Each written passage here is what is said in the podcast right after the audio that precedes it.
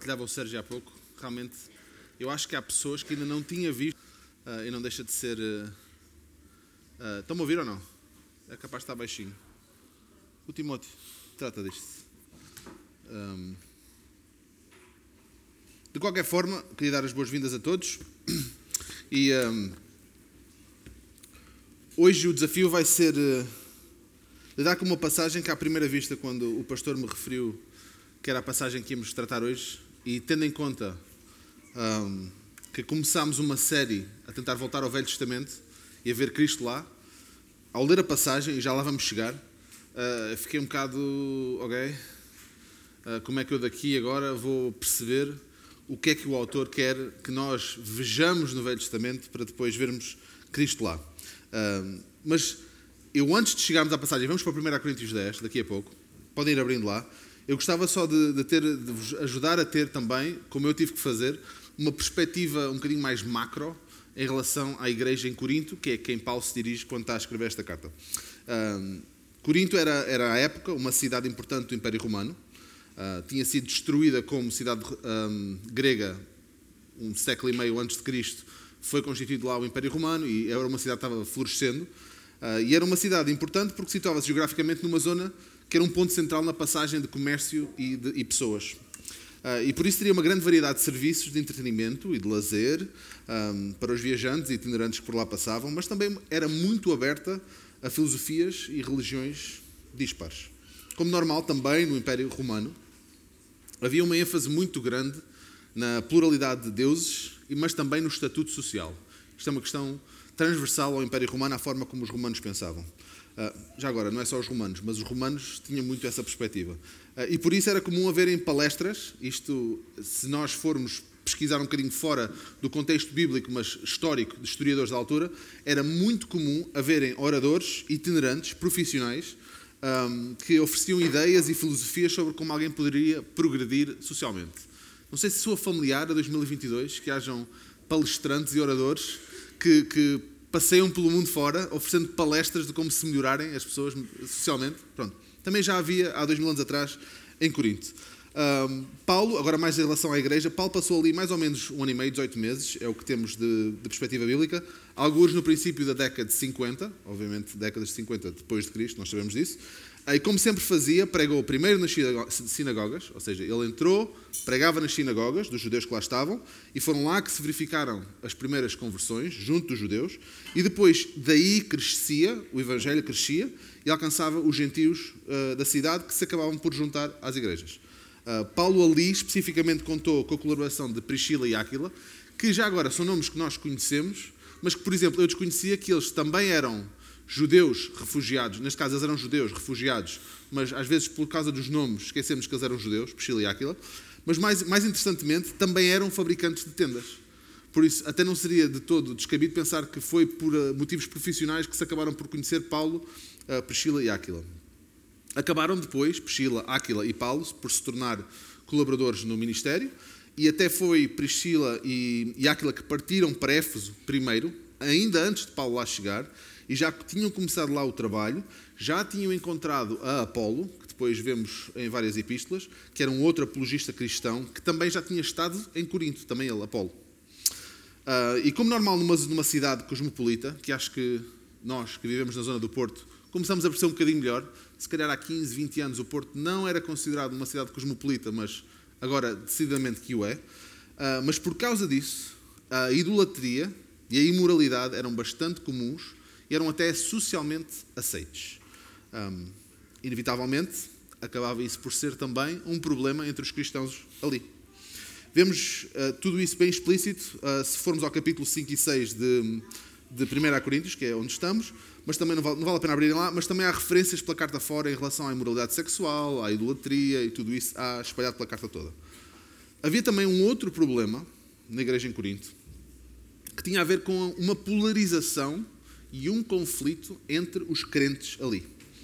Uns achavam que não só era permitido, como era até exigido dos crentes se associarem aos, aos ímpios, aos, aos não crentes, por assim dizer, ao mundo, um, como forma de se envolverem, de poderem falar. E pelo outro lado, no outro oposto, havia os que promoviam um isolamento, ou seja, a única forma de ser um cristão aceitável era se isolar do mundo por completo para garantir que se permaneciam santos. E esta, esta polarização, que também acho que não é estranha em 2022, acho que também podemos encontrar isso uh, no, no, mundo cristão hoje em dia, estava mesmo a chegar a um, a um patamar tão grande que, que chegou a haver uh, problemas a nível civil e legal entre os cristãos ali. Um, no primeiro versículo do capítulo 6 de 1 Coríntios, não precisam de abrir lá, vou só referir alguns versículos soltos e depois vamos abrir juntos em alguns maiores, mais extensos. Uh, então, no capítulo 6, versículo 1, diz Paulo: Aventura-se algum de vós, tendo questão contra outro, a submetê-lo a juízo perante os injustos e não perante os santos. Ou seja, aqui a ideia de que já estava a acontecer isto. Havia crentes que estavam a levar uns aos outros e processar e não sei o que, não sei quais. E alguns historiadores, que eu por acaso li, acreditavam que alguns dos processos visavam o próprio Paulo. Uh, 1 Coríntios 4, 3, Paulo diz o seguinte: Todavia, a mim muito pouco se me dá ser julgado por vós ou por tribunal humano. Nem eu tão pouco julgo a mim mesmo. Ou seja, há uma ideia que provavelmente uh, uh, os problemas internos entre os crentes ali eram tão acentuados, vá, que já estavam a chegar até a acusar Paulo de problemas legais e civis, etc. E, pelo que dá para perceber, Paulo já tinha escrito uma outra carta aos Coríntios, esta não canónica, não faz parte do nosso cânon, e que nem se, se perdeu no tempo, mas que tinha havido, por causa dessa carta, muito mal entendido e muita confusão em relação ao que ele havia ensinado. Uh, no capítulo 5, também de 1 Coríntios, no versículo 9 a 11, diz o seguinte: Já em carta, Paulo a falar aos Coríntios, já em carta vos escrevi que não vos associasseis com os impuros. Refiro, isto já agora, lembram-se daquele problema que havia, uns que acreditavam que não nos podiam associar e os outros que acreditam, Refiro-me com isto, ele agora vai esclarecer, refiro-me com isto, não propriamente aos impuros deste mundo, aos avarentos, aos roubadores, ou idólatras, pois nesse caso terias de sair do mundo. Ou seja, isso não faz sentido. Mas agora vos escrevo que não vos associeis com alguém que, dizendo-se irmão, for impuro, ou avarento, ou idólatra, ou maldizente, ou beberrão, ou roubador, com esse tal ainda nem comais. Ou seja, ele, da primeira vez, ficou algumas dúvidas em relação ao que ele estava a ensinar, agora ele, para lá, Recebi carta de voz, que também há várias notas em relação a isso, que ele, ele tinha recebido uma carta de, de, Corinto a informar dos problemas que lá havia e ele agora estava a responder com uh, ensino e está a esclarecer coisas que, pelos vistos, não tinham percebido. Talvez por esse motivo essa carta seja não canónica, não era clara, provavelmente não era vontade de Deus que nós recebêssemos essa carta. Ou seja, ele exortava os crentes ali, os cristãos ali, a afastarem-se dos que, dizendo-se irmãos, se comportavam como os do mundo e não a se afastarem do mundo. Paulo procura expandir a exortação que já lhe tinha dado anteriormente, mas de maneira que já não houvesse más interpretações. Este é o intuito ali. Mas no seio desta polarização entre os crentes estava uma fraca compreensão do processo de santificação. Como isto também é uma questão que sabemos por várias passagens, vamos já ler uma, um, que os cristãos ali, os tais que se achavam não se podiam misturar com os do mundo, achavam-se superiores, também achavam que já tinham alcançado alguma coisa, que por serem salvos já estava, não precisavam de preocupar com mais nada. E então não tinham a plenitude do trabalho que Deus ainda queria fazer na vida deles e através deles. Um, no capítulo 4, versículos 6 e 10, Paulo diz isto, e esta linguagem para mim é talvez clássica Paulo, mas nós temos que perceber que é a palavra de Deus. E, e, e quanto mais estudamos a palavra de Deus espalhada por tudo, percebemos que às vezes Deus tem um tom que para nós até às vezes é um bocadinho assim, bom, direto. Então isto é muito interessante, porque no, no, como estavas a dizer, capítulo 4, versículos 6 a 10, Paulo diz o seguinte: Estas coisas, irmãos, apliquei-as figuradamente, ele está a falar de, uma, de várias coisas em relação, uns de Apolo, outros de Paulo, etc. Apliquei-as figuradamente a mim mesmo e a Apolo por vossa causa, para que, por nosso exemplo, aprendais isto. Não ultrapasseis o que está escrito a fim de que ninguém se ensoberbeça a favor de um em detrimento de outro. Pois quem é que te faz sobressair? E que tens tu que não tenhas recebido? E se o recebeste, por que te vanglorias, como se o não tiveras recebido? Já estás farto, já estás rico, chegaste a reinar sem nós. Sim, tomara reinasseis para que também nós viéssemos a reinar convosco. Porque a mim me parece que Deus nos pôs, a nós os apóstolos, em último lugar, como se fôssemos condenados à morte, porque nos tornamos espetáculo ao mundo, tanto a anjos como a homens. Nós somos loucos por causa de Cristo, e vós, sábios em Cristo, nós fracos, e vós, fortes, e vós, nobres, e nós, desprezíveis. que o tom de Paulo é mesmo naquela do pronto. Vocês têm a mania, basicamente, e está-lhes a dizer assim diretamente que realmente havia uma soberba, havia uma arrogância de acharem que já tinham alcançado alguma coisa e que os apóstolos já não, não precisavam dizer mais nada e que os crentes já, se já tivessem salvos não precisavam de mais nada e a coisa acabava ali. Com a ênfase que dava, que davam eles todos, eram às suas próprias conquistas pessoais, não compreendiam o impacto que o seu pecado atual e que remanescia da vida antiga ainda tinha na sua vida. Acreditavam que, já sendo salvos, a plenitude de Cristo já havia sido adquirida e nada mais haveria a santificar. Esta atitude revela uma arrogância muito familiar. Não era só há dois mil anos atrás. Viviam mais preocupados com as suas conquistas e os seus direitos do que com a sua santificação. Vemos por toda a carta advertências de Paulo em relação à liberdade que lhes havia sido concedida em Cristo. E é essa atitude que Paulo depois responde com dois versículos em dois lugares diferentes que nós conhecemos muito bem. No capítulo 6, versículo 12, quando diz: Todas as coisas me são lícitas, mas nem todas convêm. Todas as coisas me são lícitas, mas eu não me deixarei dominar por nenhuma delas. E depois no capítulo 10, mais à frente dos versículos que vamos ler agora, daqui a pouco, Todas as coisas são lícitas, mas nem todas convêm, todas são lícitas, mas nem todas edificam. Ou seja, havia entre os cristãos ali a defesa dos seus direitos e das suas liberdades como cristãos e colocavam isso num patamar acima de tratarem de santificar-se, de procurar a vontade de Deus, de crescerem, de amadurecerem, de se aproximarem da vontade de Deus na sua vida. E por causa disso, a imoralidade e a idolatria que haviam na igreja em Corinto eram nada mais, nada menos que uma falta de apreço pela santidade que Deus requer do seu povo e da vivência que o Espírito Santo tem em cada crente. Ainda no, versículo, no capítulo 6, mais à frente um bocadinho, nos versículos 19 e 20, acaso não sabeis que o vosso corpo é santuário do Espírito Santo? Conhecemos bem este versículo. Que está em vós, o qual tendes da parte de Deus, e que não sois de vós mesmos, porque fostes comprados pelo preço. Agora, pois, glorificai a Deus no vosso corpo. Paulo estava a exortar os crentes a romperem radicalmente com a impureza moral da sua cultura. E claramente que os coríntios não eram gente fácil. Isto não é. Não, atenção, não estamos aqui a querer culpar os coríntios de serem maus, nós agora é que somos bons, não é isso. Mas achei interessante, no final da carta, quando estava a ler o final da carta mesmo, eh, ele está a dar as. Uh, obrigado por isto, cuidem deste, vou-vos enviar aquele no capítulo 16, a partir do versículo 10 e os versículos seguintes, ele diz o seguinte: isto para mim também, outra vez, o tom acho que para mim diz muito. E se Timóteo for, vede que esteja sem receio entre vós. Gente, Timóteo tinha medo de lá ir, porque trabalha na obra do Senhor como também eu.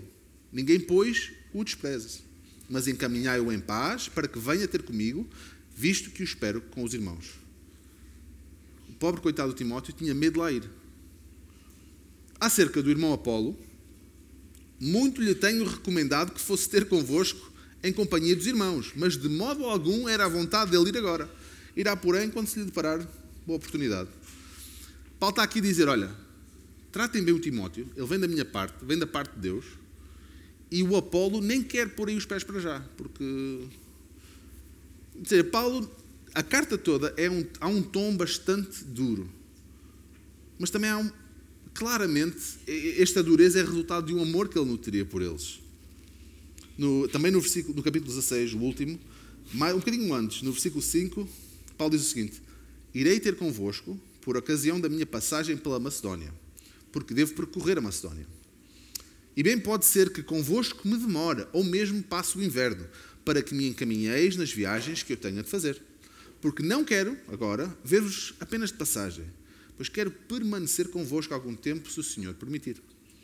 Uma primeira leitura da carta parece que a leitura de Paulo, a dureza de Paulo é de querer uma distância, mas depois, quanto mais lemos a carta, percebemos que esta frieza, esta dureza, é muito resultado de um amor que nutria por eles, um amor de Deus. E é assim que ele termina a epístola, no último versículo da epístola, quando diz: O meu amor seja com todos vós em Cristo Jesus. Era gente difícil, certamente, mas nós também somos, provavelmente. Se alguém escrevesse uma carta a nosso respeito, se Paulo escrevesse, poderia ser que escrevesse muito parecido com isto. E já vos dei assim uma, uma, uma perspectiva grande, uma pintura maior de, de, de, Coríntios.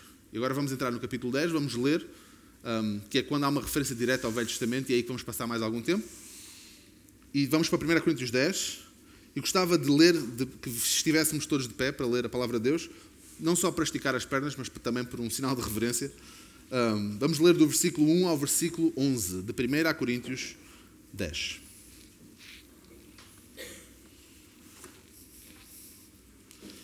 E diz assim: Ora, irmãos, não quero que ignoreis que, vossos, que nossos pais estiveram todos sob a nuvem e todos passaram pelo mar tendo sido todos batizados, assim na nuvem como no mar, com respeito a Moisés.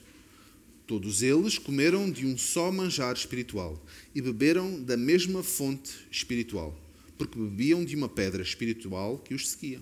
E a pedra era Cristo. Entretanto, Deus não se agradou da maioria deles, razão porque ficaram prostrados no deserto. Ora, estas coisas se tornaram exemplos para nós, a fim de que não cobicemos as coisas más como eles cobiçaram. Não vos façais, pois, idólatras como alguns deles, porque quando está escrito, o povo assentou-se para comer e beber e levantou-se para, para divertir-se. E não pratiquemos imoralidade, como alguns deles o fizeram, e caíram num só dia 23 mil. Não punhamos o Senhor, não punhamos o Senhor à prova, como alguns deles já fizeram, e pereceram pelas mordeduras das serpentes. Nem murmureis como alguns deles murmuraram e foram destruídos pelo exterminador.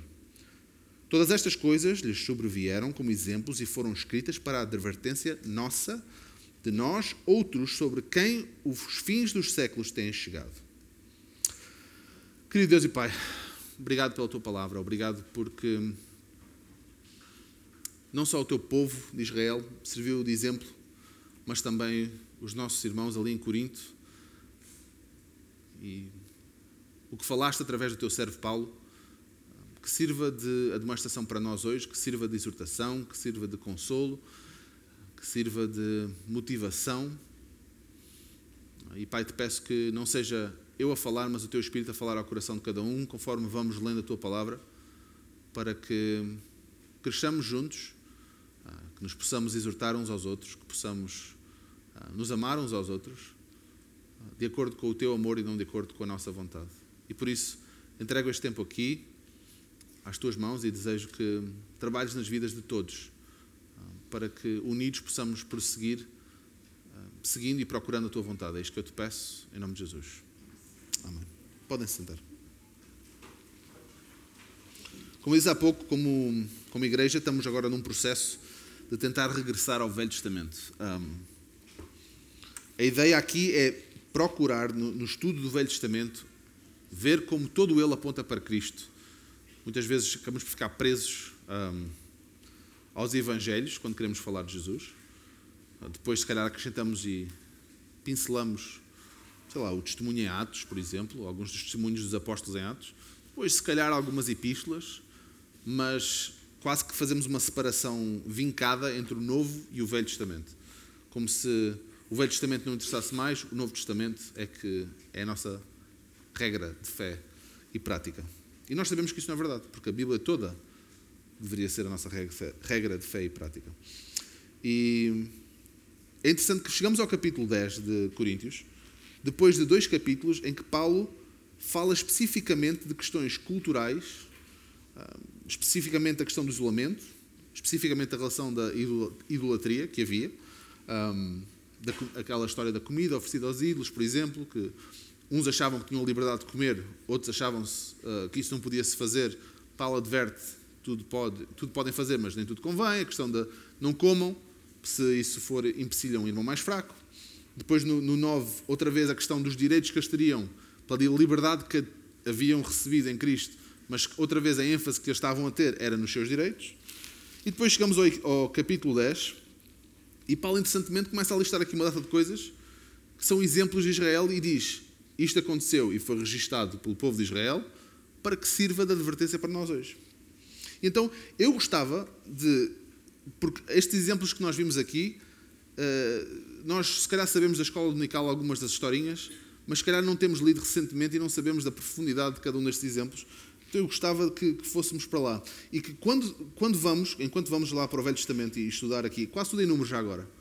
E nós normalmente passamos por cima de números porque é daquela uma, um livro denso, mas a quantidade de histórias que acontece ali do povo a falhar e depois Deus a providenciar salvação e o resgate e todo o pagamento de pecados, etc., é, é constantemente, é de capítulo a capítulo, capítulo, capítulo, é praticamente isso que acontece no livro de números.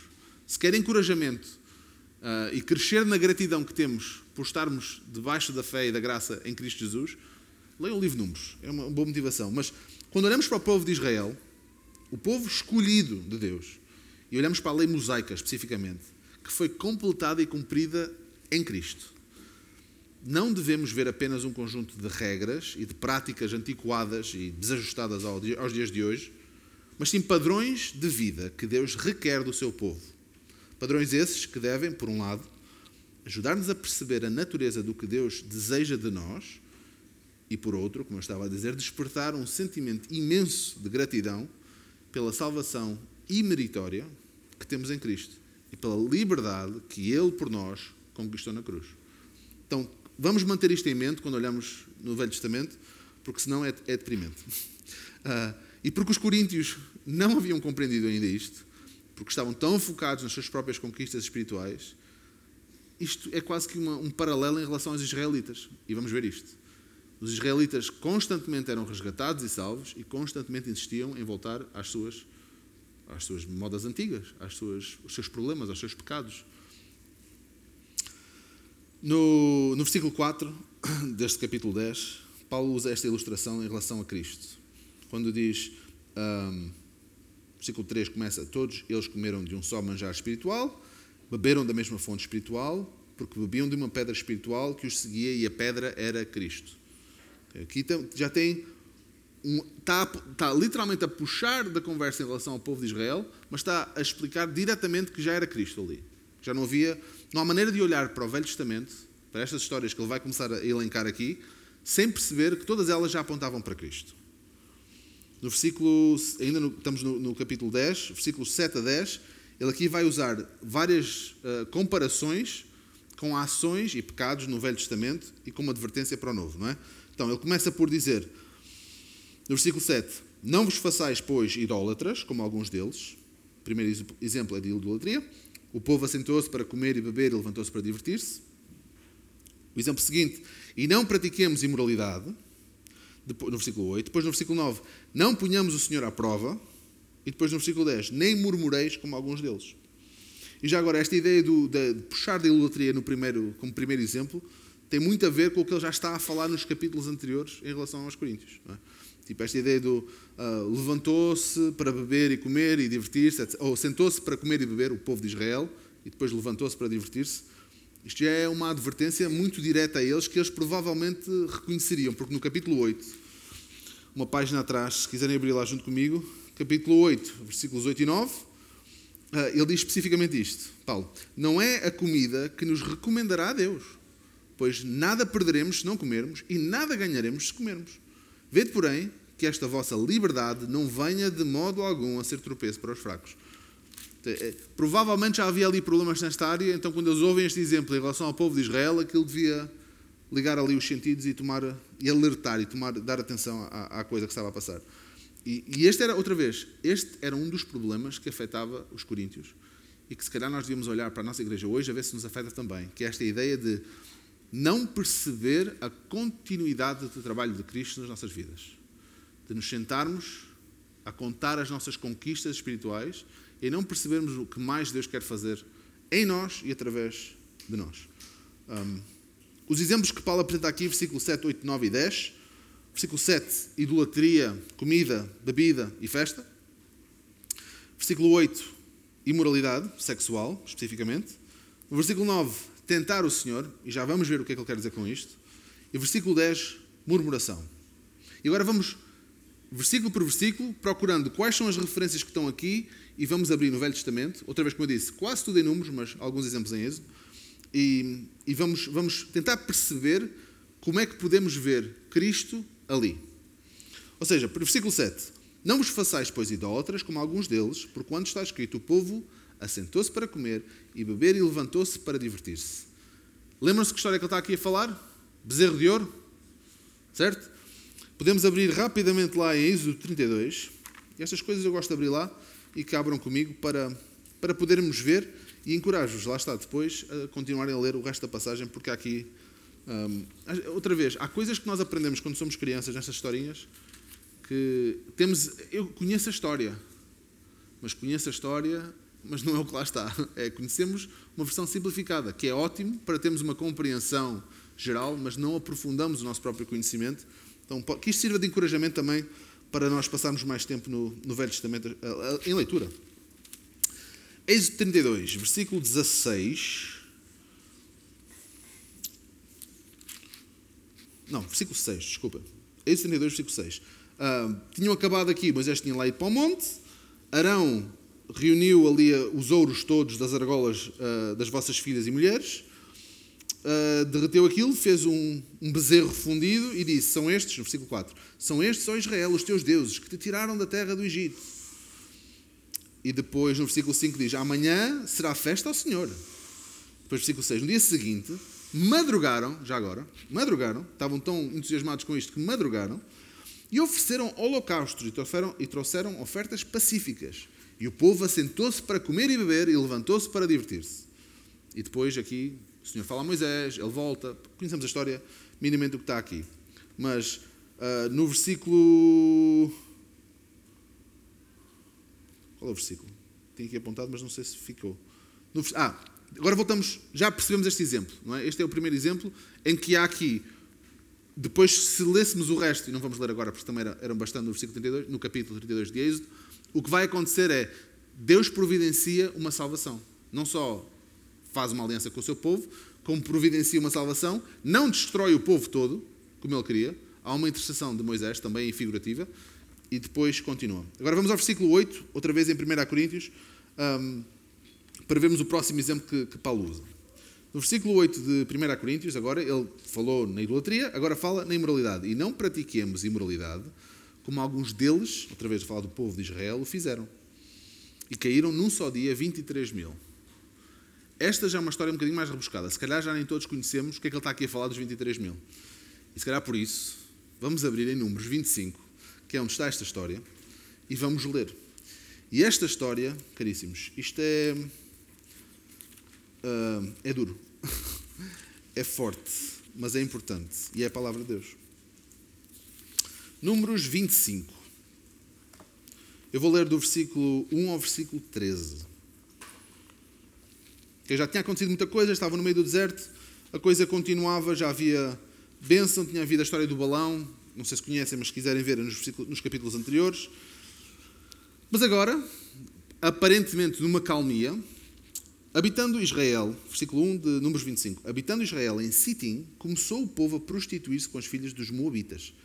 Estas convidaram o povo aos sacrifícios dos seus deuses, e o povo comeu e inclinou-se aos deuses delas. Juntando-se Israel a Baal pior, a ira do Senhor se acendeu contra Israel. Disse o Senhor a Moisés: Toma todos os cabeças do povo e enforca-os ao Senhor ao ar livre, e a ardente ira do Senhor se retirará de Israel. Então Moisés disse aos juízes de Israel: Cada um mate os homens da sua tribo que se juntaram a Baal pior. Eis que um dos, um homem dos filhos de Israel veio e trouxe a seus irmãos uma medianita perante os olhos de Moisés e de toda a congregação dos filhos de Israel, enquanto eles choravam diante da tenda da congregação.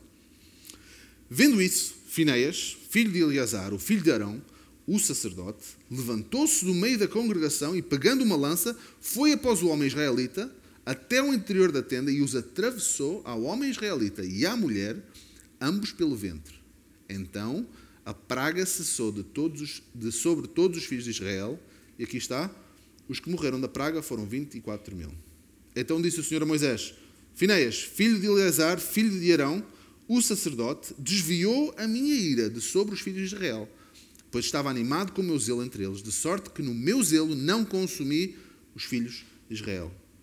Portanto, disse: Eis que lhe dou a minha aliança de paz e ele e a sua descendência, depois dele, terão a aliança do sacerdócio, do sacerdócio perpétuo, porquanto teve zelo pelo seu Deus e fez expiação pelos filhos de Israel.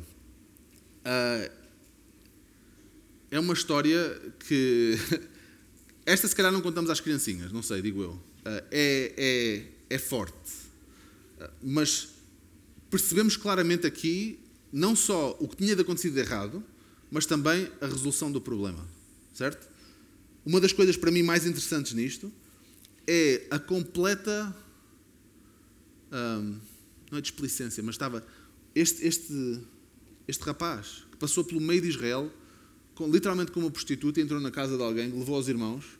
Quando estão, literalmente, o povo em frente à tenda da congregação, a chorar porque já haviam recebido o juízo de Deus e estavam já a pensar, vamos morrer todos. Ele deve ter entrado por ali como quem não quer nada. Tipo, mas o que é que se passou aqui? Entrou direto, sem ligar ao que estava a passar. Entrou lá por dentro, entrou na casa, tipo, está no versículo 6. Eis que um homem dos filhos de Israel veio e trouxe a seus irmãos um medianita perante os olhos de Moisés e de toda a congregação dos filhos de Israel, enquanto eles choravam diante da tenda da congregação. Não sei, Será que não fazemos a mesma coisa nós?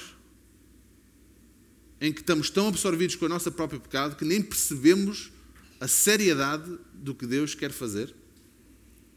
E depois a simbologia do que acontece a seguir, que há um deles, um dos filhos de este Fineias, filho de Eleazar, o filho de Arão, o sacerdote, que percebeu a gravidade da situação, levantou-se, agarrou numa lança e matou os dois ali logo. Percebeu a seriedade do pecado que estava a acontecer. E foi isso, este sacrifício, que acalmou a ira de Deus sobre o povo. Outra vez, uma lança sobre o lado. Percebem a simbologia aqui? E o mais engraçado para mim é, nós estamos aqui a ler, lemos sobre o Fineias, não é? Que foi ele que fez isto tudo. Mas o nome do, do pecador, neste caso, que acabou por morrer, está lá. O nome do israelita que foi morto com a medianita era Zinri, filho de Salu, príncipe da casa paterna dos simeonitas. O nome da mulher, a mulher medianita, que foi morta era Cosbi, filha de Zur, cabeça do povo da casa paterna entre os medianitas.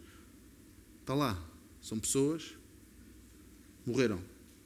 Estavam em pecado. Outra vez, a ideia aqui que Paulo está a tentar transmitir em 1 Coríntios é estes exemplos que sirvam para nós hoje. E outra vez, nós muitas vezes olhamos para o Velho Testamento e pensamos, isso não interessa.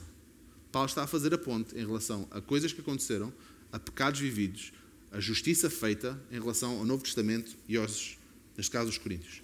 Mas vamos voltar então a 1 Coríntios. Vamos passar ao versículo 9, que é o próximo, o próximo exemplo. E esta questão do não punhamos o Senhor à prova, como alguns deles já fizeram e pereceram pelas mordeduras das serpentes. Já agora, esta ideia de tentar o Senhor, um, que é o, o punha, pôr o Senhor à prova, é, tem uma, uma, uma, é uma referência direta à, à ingratidão, basicamente. E vamos perceber isso melhor agora em Números 21, que é onde está esta história relatada. Outra vez, se calhar conhecemos minimamente a história por causa das serpentes, mas muitas vezes nos esquecemos do que é que está ali mesmo falado. Então, eis, ah, desculpem, Números 21, vou ler do versículo 4 ao versículo 9, de Números 21. Então, partiram do monte Or, pelo caminho do Mar Vermelho, a rodear a terra de Edom, porém o povo se tornou impaciente no caminho. E o povo falou contra Deus e contra Moisés: Por que nos fizeste subir do Egito para que morramos neste deserto onde não há pão nem água? E a nossa alma tem fastio deste pão vil. Já agora, pão vil era o maná, providenciado para eles de borla, todos os dias. Então o Senhor mandou entre o povo serpentes abrasadoras que mordiam o povo e morreram muitos do povo de Israel. Veio o povo a Moisés e disse: Havemos pecado, porque temos falado contra o Senhor e contra ti. Ora ao Senhor que tire de nós as serpentes. Então Moisés orou pelo povo. Disse o Senhor a Moisés: Faz uma serpente abrasadora, põe-na sobre uma haste, e será que todo mordido que o a mirar viverá. Fez Moisés uma serpente de bronze e a pôs sobre uma haste. Sendo alguém mordido por alguma serpente, se olhava para a de bronze, sarava. Mais uma vez aqui a ideia de que estavam, tinham, tinham sido resgatados do povo, do, do, sim, da escravidão no, no, no, Egito. Estavam a receber maná direto, não precisavam se preocupar com comida. E já estavam a passar-se. Já estavam, trouxeste-nos dali para que morramos aqui e não nos dás nada, estou farto deste pão que tu me dás todas as manhãs. Basicamente esta é atitude deles. E isto, outra vez, a imagem que temos que tirar destes versículos não é que nós somos condenados pelas mesmas coisas, porque não somos mais condenados em Cristo, mas para perceber a mente humana perante a perfeição de Cristo e a perfeição de Deus. Ou seja, Deus tem um propósito, Deus tem uma natureza e ela não muda. Então o que está aqui aplica-se hoje. O Deus que estava ali é o Deus de hoje. Ok? Então pronto, no, logo ali vemos esta ideia de, de, de pegar, fazer uma serpente de bronze e colocar no haste. Figurativo também de Cristo pendurado no madeiro. E essa, isso é que acabou por salvar. E outra vez, foi Moisés que intercedeu pelo povo, como advogado, a defender o povo, que fez tantas vezes. Outra vez, se lerem números, Moisés tinha uma paciência de santo, literalmente, porque o era. Mas uh, a quantidade de vezes que Deus deseja exterminar o povo e Moisés aproxima-se de Deus e intercede pelo povo e o, e o valor que isso tem. Nós hoje já não precisamos de Moisés para interceder por nós porque temos Cristo. Ele cumpre esse papel de uma forma completa e cabal. Mas a ideia é a mesma. Versículo 10 de 1 Coríntios, outra vez 10. E este já, se calhar, vai dizer mais a mais gente. A mim diz certeza. Versículo 10. Nem murmureis, como alguns deles murmuraram, e foram destruídos pelo exterminador. A referência aqui é a Números 16. E eu vou ler do versículo 41 ao 49. Isto é uma história, sinceramente. Vamos, eu vou saltar aqui no, no capítulo 16 de, de, Números, porque isto, é, para dar o contexto um bocadinho, mas começa assim no versículo 41. Mas no dia seguinte, outra vez, Números 16, versículo 41. Mas no dia seguinte, toda a congregação dos filhos de Israel murmurou contra Moisés e contra Arão, dizendo: Vós matastes o povo do Senhor. Ajuntando-se o povo contra Moisés e Arão, e virando-se para a tenda da congregação, eis que a nuvem a cobriu e a glória do Senhor apareceu. Vieram, pois, Moisés e Arão perante a tenda da congregação. Então falou o Senhor a Moisés, dizendo: Levantai-vos do meio desta congregação e a consumirei no momento. Então se prostraram sobre o seu rosto. Disse Moisés a Arão: Toma o teu, toma o teu incensário, põe nele o fogo do altar, deita incenso sobre ele, vai depressa à congregação e faz expiação por eles, porque grande indignação saiu de diante do Senhor. Já começou a praga.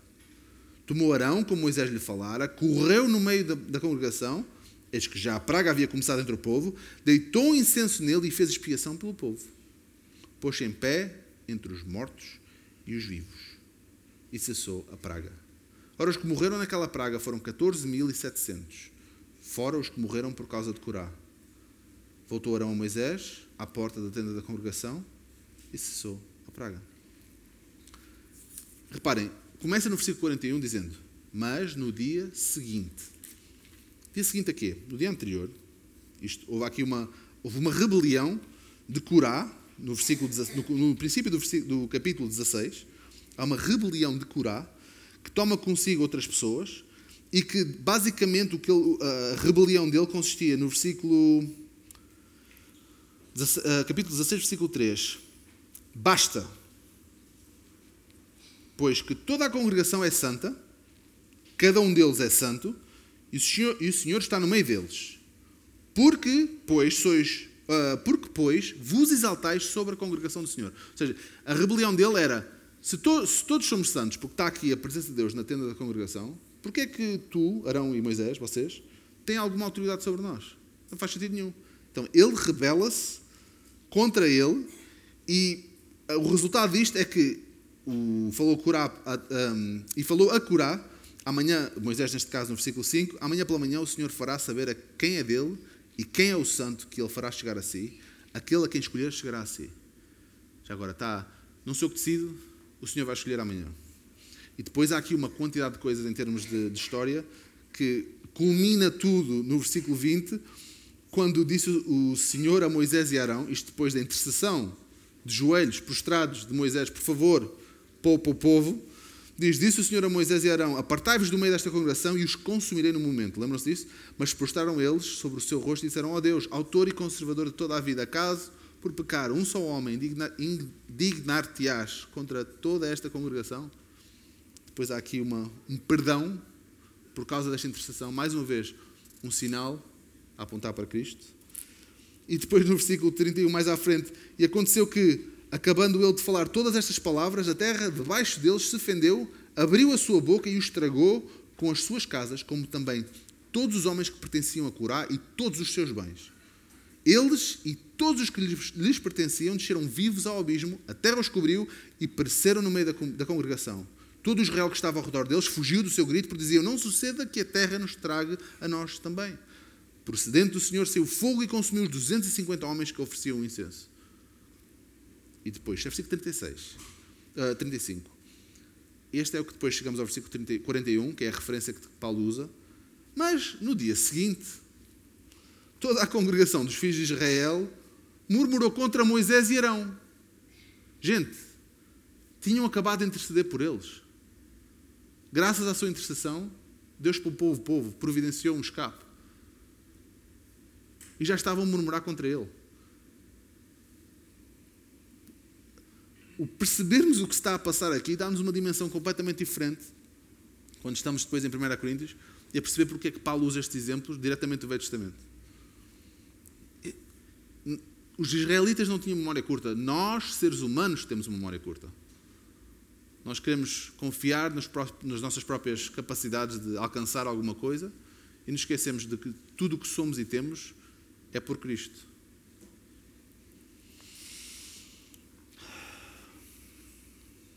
Estes exemplos são uma imagem muito vívida da natureza de Deus. A, a incapacidade de Deus de coexistir com a impureza.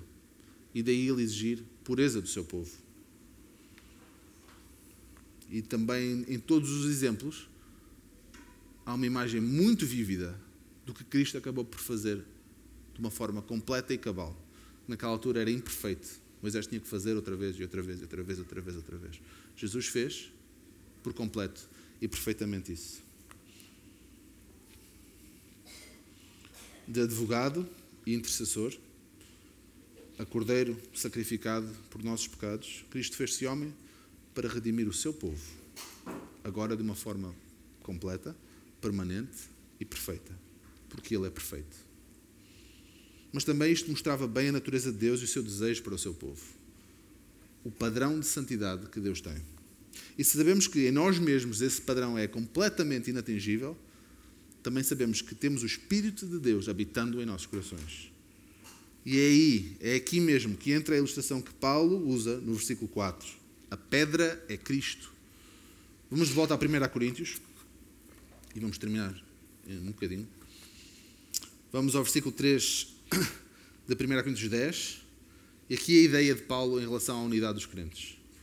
Todos eles comeram de um só manjar espiritual e beberam da mesma fonte espiritual, porque bebiam de uma pedra espiritual que os seguia. E a pedra era Cristo. Entretanto, Deus não se agradou da maioria deles, razão porque ficaram prostrados no deserto. Ora, estas coisas se tornaram exemplos para nós, a fim de que não cobicemos as coisas más como as cobiçaram. A nossa alegria está no sacrifício de Cristo. Já consumado, perfeito. E que hoje intercede por nós à destra do Pai. Sem isso, e como diz ali o versículo 6, o versículo 5, sem isso, sem Cristo, Deus não se agradaria da maioria de nós. Eu posso mesmo dizer, não se agradaria de ninguém. Ficaríamos prostrados no deserto que é esta vida. Mas a pedra era Cristo. E é por fé que somos salvos, nunca pelas obras. Da mesma forma que Paulo refere o exemplo do povo de Israel no seu comentário à igreja em Corinto, acredito que muito do mesmo se aplica à nossa igreja hoje, aqui, nesta cidade, em 2022, nesta comunidade. Idolatria glutonaria, beberrice, imoralidade sexual, ingratidão, murmuração. São marcas de um povo ingrato, não ciente da santidade que Deus requer do seu povo. São marcas de um crente que está muito mais centrado em satisfazer, satisfazer os seus próprios desejos e alcançar as suas próprias vitórias do que em servir o Deus que misericordiosamente, o poupou e o salvou.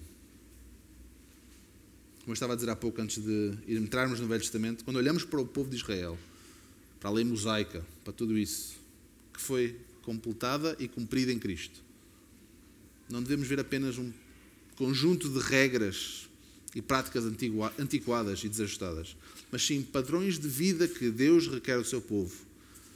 E padrões esses que devem, por um lado, ajudar-nos a perceber a natureza de Deus e do que Ele deseja de nós, e por outro, despertar um sentimento imenso de gratidão pela salvação imeritória que temos em Cristo e pela liberdade que Ele por nós conquistou na cruz. A minha oração por mim e por nós é que consigamos levantar os olhos além do, do nosso perímetro de satisfação pessoal e percebamos que a natureza do que Deus requer de cada um de nós é muito maior do que aquilo que nós conseguimos sequer pensar. Ele não nos salvou para vivermos como o mundo. Como vimos na semana passada, ou há duas semanas na, na classe, quando estávamos a estar atos, Ele salvou-nos para alvoroçar o mundo. Quero terminar e vou ler as palavras de Paulo, também em 1 Coríntios, no capítulo 2. E depois terminamos. 1 Coríntios 2. Vou ler do versículo 1 ao versículo 5 e depois do versículo 3 ao versículo 16. Diz assim Paulo no capítulo 2 de 1 Coríntios: Eu, irmãos, quando fui ter convosco, anunciando-vos o testemunho de Deus, não o fiz com ostentação de linguagem ou de sabedoria porque decidi nada saber entre vós, senão a Jesus Cristo e este crucificado.